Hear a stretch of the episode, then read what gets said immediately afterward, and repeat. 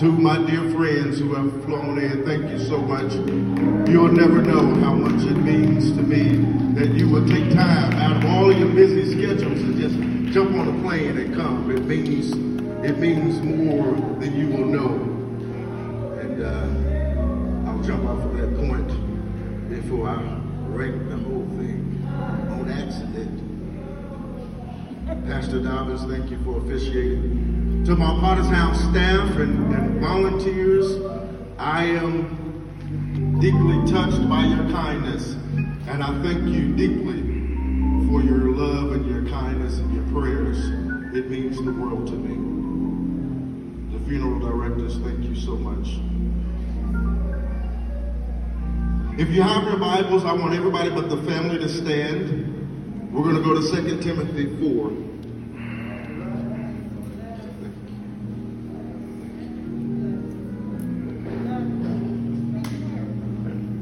Timothy 4.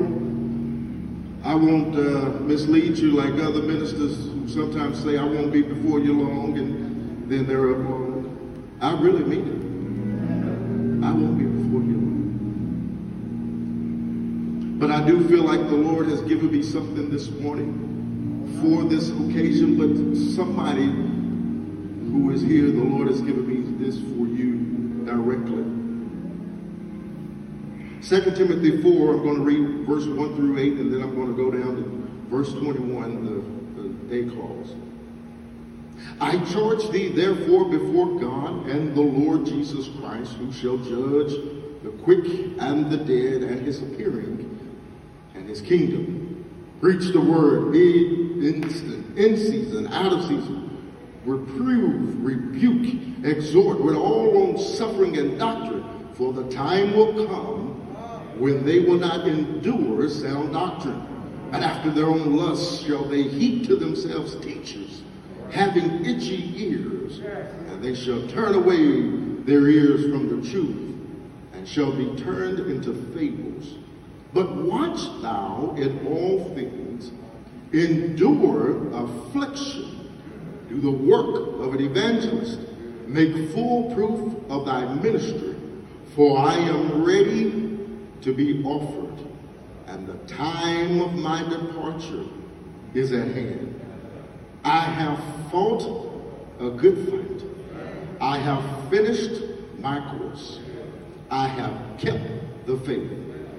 Henceforth, laid up for me is a crown of righteousness, with which the Lord, the righteous judge, shall give me at that day, and not to me only, unto all of them also that love is appearing. Verse 21, he's talking to Timothy. This is Paul talking to Timothy. Do thy diligence to come before winter. The Lord has given me this message, and I want to share it with you. The grace to prepare. The grace to prepare. Let us pray. Father, I thank you for your presence. I thank you even for this moment. You have brought us all here together, Lord, to worship you and to celebrate this life. Now, God, I ask that you would stand up in me and that you would speak to whomever it is that you have given me this word for. Use me, Lord. Hide me behind your cross. Bless somebody today in a supernatural way. Let them never be the same again today. In the name of Jesus. Amen. You may be seated.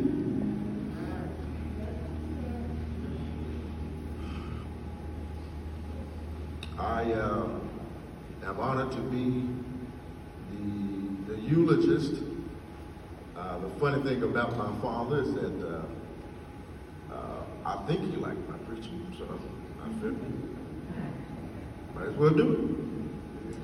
But I wanted to do it as an honor to him and a tribute to my father. The Bible does say, honor thy mother and father, that thy days may be long upon the earth. And I thought of no better way of honoring him than in the last moments that we get to celebrate him, that I would honor my father by speaking well of him. That is the eulogy. There are a few things that we left out of the obituary that I wanted to make sure that we pointed out. Now, my father grew up in a Christian home. His mother was a Christian. His grandmother was a Christian. So, you know, he grew up knowing about the Lord, hearing about the Lord. But he also grew up in the 60s, in the time of civil unrest.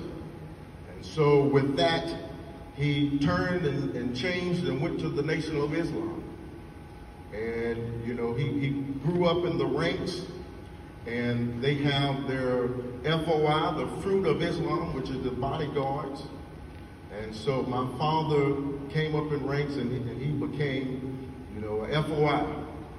And to the day that he was no longer able to tell us, he was not ashamed to tell you how you can dismantle a man just with one switch of the hand. He was very proud to say that he was a security guard at one time, and I was on the FOI. Yeah, so I know how to choke somebody. He was very proud of that. He showed you how to sit with one hand over the other in case somebody come up to you. All you got to do is chop them. He didn't mind, had no qualms about telling you that. Oh no, I used to be a fighter back in the day. He had no qualms. He didn't mind telling you that. So he grew up in the ranks, and he got a chance to guard Muhammad Ali and Malcolm X, and he loved to talk about that. As previously stated, somewhere in the 90s, I can't remember the exact date, he did dedicate his life back to the Lord. Thank the Lord. And he began to serve in our old church, Southern Crest Full Gospel Baptist Church. And he was a deacon and a minister. And then later on, he would go on to become a member and a faithful, active member of Pilgrim Rest Baptist Church here in town. Now, there were some quirky things about my father that you must understand. And I get me a little bit better. He was just a dainty bit of what people consider a hoarder. Just, you know, you wouldn't write a special about him, but just a tainty bit. And you would wonder, Daddy, why are you keeping a gas receipt from 2011 in Oklahoma? And he'll have the title, the date and everything written. He said, you just never know when you'll need it.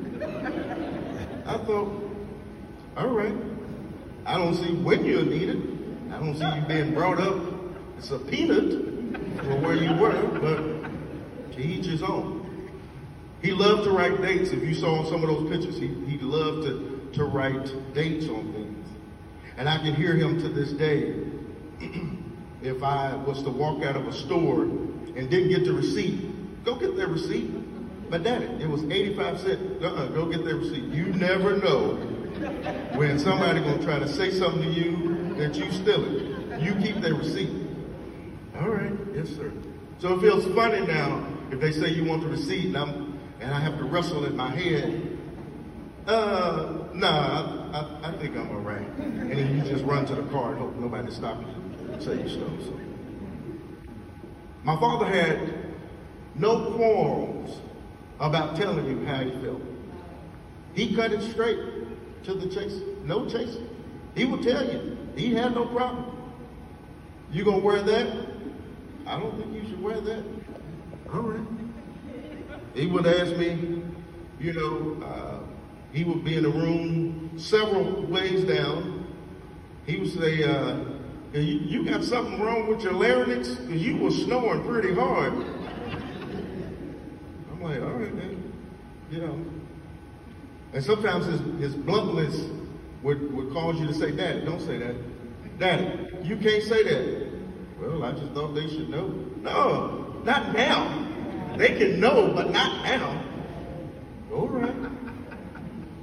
But the funny thing about it is, when I was born, my father was 43. And so all of my life, I knew that my father was a bit older. Well, he looked really old to me as a kid. And now I'm 43. And I realize, oh, I ain't old at all, Dr. I'm a sprout. I'm a spring chicken. But it's funny how life shows you that what you equate to old, or what you equate to success, or what you see as a milestone, the closer you get to it, you realize that it's really not what you thought it was. So as he got older, his health started to decline. He knew, he's always been known as the person you can call on to get information, to get wisdom. You can always call him, he'd help you. And so it was always a thing of, if you brought somebody by, oh, he's gonna drop some nuggets on you. If you brought somebody by, He's gonna share with them and help them. One thing about my father, you probably saw it in the video, he was a dresser. You can see his suit up there. Coordinated dresser. Blue suit, white shirt. He gonna have the bow tie on, he gonna have the necktie, he gonna maybe have a cummerbund, but he's gonna be clean from head to toe. He never, in my life, I've ever seen him wear a pair of shorts. Ever. He had a particular way of doing things. I've never seen him in a pair of shorts, and barely my younger brother and his wife were able to get him in a short sleeve shirt. And you think, Daddy, why, it's okay. No, I'm from the old school. That was his line, I'm from the old school. And if he's going somewhere, he's going to put on a suit jacket, a blazer. We just going to the laundromat. All right, let me go get my blazer. You don't need your blazer for Kroger's, but that's just his mentality. He had a certain way he wanted to be presented, and he was stern about that. Now, I understand him a bit more in regards to whenever you saw him, he was always dropping nuggets and throwing something at you and throwing wisdom at you. My father saw the importance of sharing with the next generation and those who were coming behind you. So he wanted to make sure that he advised you of the pitfalls that are heading your way and the pitfalls that you can avoid and the things that he saw. And one thing about him, he was proud to be a black man, and definitely coming from the Nation of Islam, he wanted to make sure you understood your blackness and understood what a people we were, and never let anybody diminish that, and always stand proud to be black, and never let anybody make you feel better or worse than because of that.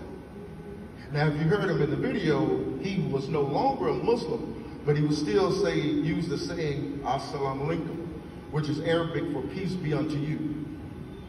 He believed in being somebody's peace. And he always used that as a greeting when he met somebody.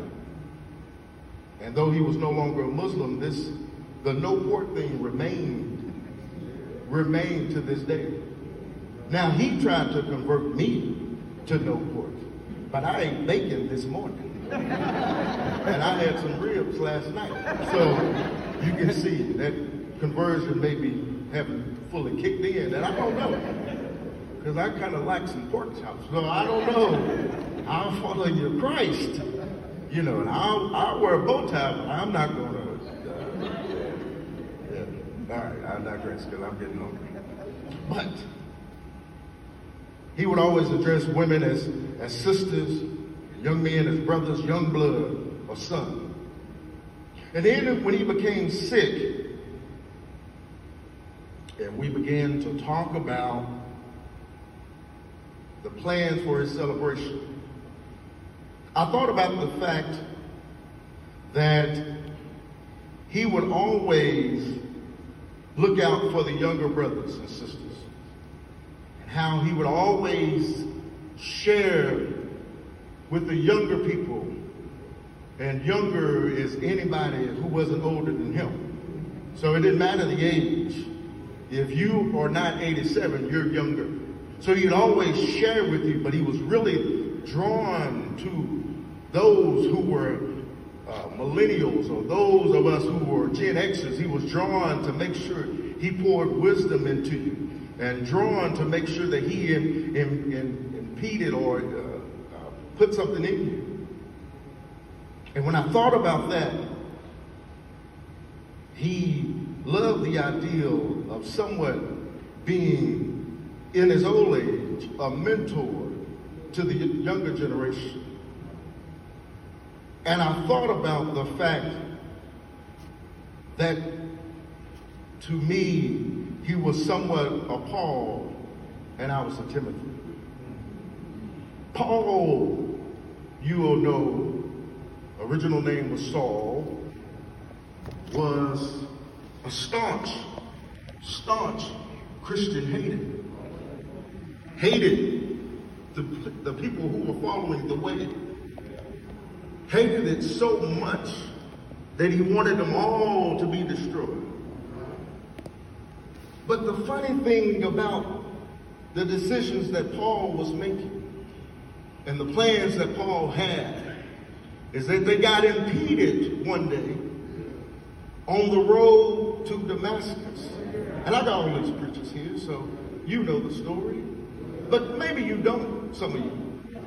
He got stopped on the road to Damascus. And it's funny how God will change your plan. And Jesus stopped him on the road to Damascus. And Paul says, the funny thing about it, he says, "What do you want me to do, Lord?" Now, he's been killing Christians the whole time, never acknowledging Jesus Christ, but had an encounter. And the first question he says is, "What do you want me to do, Lord?" Yeah. Jesus said, "His eye, Christ, you've been persecuted." Yeah. Blinded his eyes. And sent Ananias over, the prophet, to open his eyes. But Paul had such a past that Ananias was saying, "Surely you don't want me to do it to this guy." This guy was coming to kill us. The Lord said, for somebody, it doesn't matter the past you have. I've got a plan, and I am going to set you up for my glory. And Paul got some food in him. After Ananias, he touched his eyes, and his eyes were immediately open. The Bible says the scales fell off. The scales fell off, and his eyes were open. And after he got some food, and he was straight, as the scripture says. He then went on to go to the synagogues and tell the people about this Christ. And the people at first were afraid, because was this not the same guy? So you may have a story, but it doesn't matter. God is going to cover your story with his blood. So this guy who went from being the chief hater was now a chief advocate for the gospel. Now, Paul began to do ministry trips and missionary trips to spread the gospel. And on his second trip in a city called Lystra, Paul was introduced to Timothy. And Timothy, in fact, was recommended by the local leadership. God is going to put you in a position where your name is going to go before you. You'll get that in a minute. Now, Paul was a mentor to Timothy, and someone looked up to him like a son. In fact, in verse 2 of chapter 1, he calls Timothy my true son in the faith. And Paul wrote two letters to Timothy. The first one was he was setting up the church, because Paul was in jail. He set up the church, and he's talking about the qualifications of a leader and removal of false doctrine and perseverance. I got tongue-tied, of public worship. Mostly in the jail cell. But the funny thing now is that the second book of Timothy Paul is not so much in a physical jail as he is as much in a mental jail, because he knows he's about to die. And it's the funny thing about once you start seeing time slip away, time will make you be more honest and be more declarative than you have in your youth. Because every day you know that every day it looks like you're living, but you're really dying. So Paul began to make proclamations to him, and he began to warn him of things to come, to hold fast to the doctrine you've been taught, and to stir up the gift which is in you, the gift of God which is in you. He said, be strong in the Lord, in the grace of the Lord. Endure hardness as a good soldier. Do your best work, be present. Do your best to be present yourself, as to God, as one approved, a worker who does not need to be ashamed, but rightly handles the word of truth. But when we get down to chapter 4, they call chapter 4 the charge, because it's the old man now. He sees that he's getting ready to die. And if I'm getting ready to die, let me throw some more of this at you before my eyes are dim and I can no longer say it. He said, I charge you before God and the Lord Jesus Christ, who shall judge the quick and the dead. Preach the word. I'm going to just skim down. He said, preach the word, for it's going to come a time when they won't hear sound doctrine. It's going to come a time that they're going to go after their own lust. He said, but also they're going to have itching ears. He said he tried to charge them to endure affliction and do the work of an evangelist to make full proof of the ministry. And he said, now my hour has come. My time of departure is at hand. And the crazy thing is that he told them in verse 21, he said, come before winter. You better hurry up and get here, because I don't know if I'm going to last that much longer. And he said, you better hurry up and come, because I'm getting ready to go. And if you're going to do anything, you better do anything right now, because my time is going out. And I don't know how much longer I'm going to be here. So my father began to get sick about 5 weeks ago. And so he began to get sick. And my father started going down real fast. And he got down, he couldn't dress himself. And he got down, he couldn't hardly speak anymore. And he got down, he couldn't hardly talk anymore. And I asked the Lord, why? Why would you let this man who was so prideful? He would never let anybody hold his keys because he was afraid you may leave with him. He was so prideful. He didn't go out the house without a certain look. But why would you let him suffer this many weeks before taking him home? And the Lord said it's for two reasons. I'm giving you the grace to prepare for what's happening next, but I'm giving him the grace to prepare for the next dimension. And the Lord told me to tell you that before you get ready to go higher in any dimension, he's going to give you the grace to prepare. The Lord said he's giving you the grace to prepare. The Lord said that we looking at death wrong, because when we see death, we see it as a sad thing.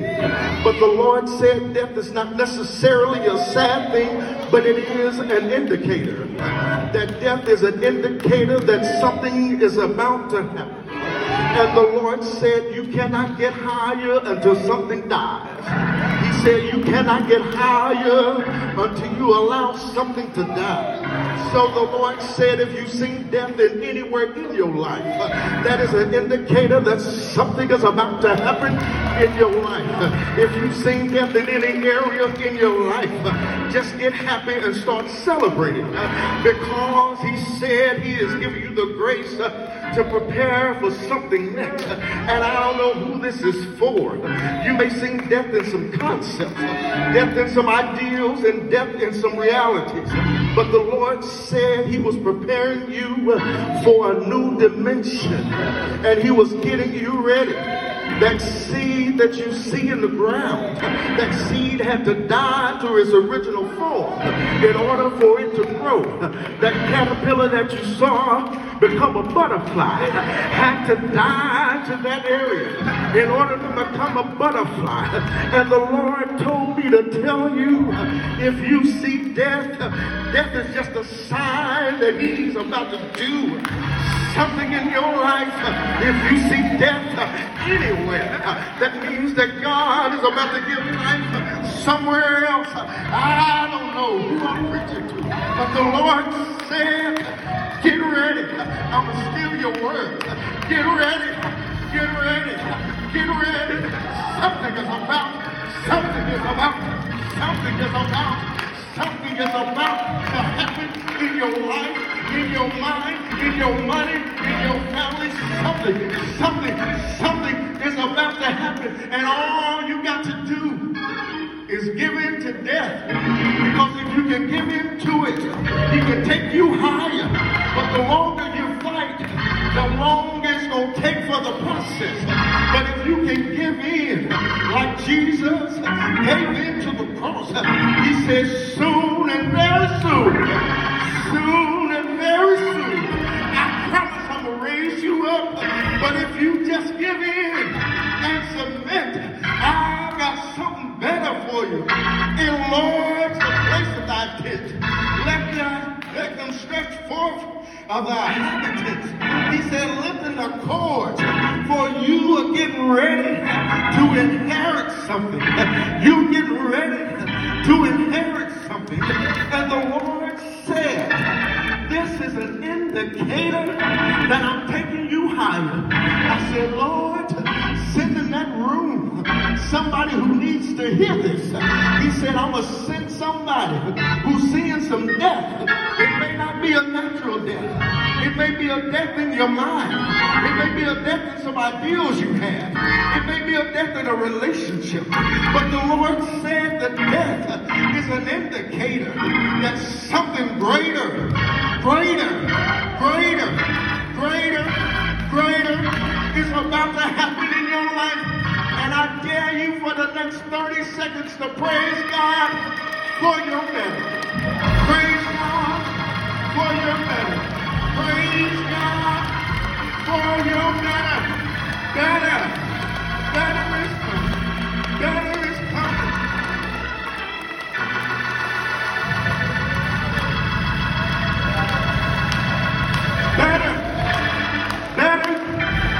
Better than you thought. Your eyes haven't seen, your ears haven't heard, neither has it entered to your heart what I'm about to do. But if you die to that thing, I can take you higher. I feel like preaching. I feel like somebody in this room, you came here for a celebration, and God has given you a declaration. You came here to mourn, but God has given you fresh revelation, for something is about to happen in your life, something that you didn't even understand. You came here with problems on you, but God is getting ready to let that seed flourish. You came here with issues on you, but God is getting ready to set you free. This morning, the Lord said, I gave you the grace to prepare for the next dimension of your life, and all you got to do is praise me in advance. Praise me. Let everything.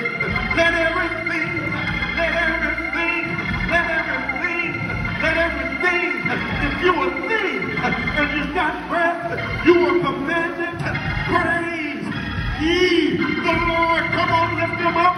Come on, set them free. Set yourself free this morning. You don't have to be locked in to where you're at. Come on, lift him up. Come on, lift him up. Come on, lift him up. Come on, lift him up. Lift him up.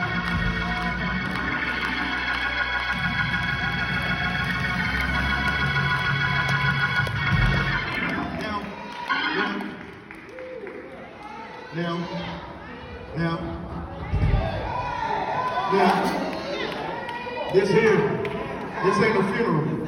This is a celebration. And I have never seen a good celebration where ain't no dancing involved. So for the next 30 seconds, I don't care how you celebrate. You can leap, you can dance, you can clap, but I want everything in here. For the next 30 seconds, we're going to celebrate the life of my Father. On the count of three, I want you on your feet, because we get ready to celebrate. We get ready to take this thing higher. 1, 2, 1, 2, 3,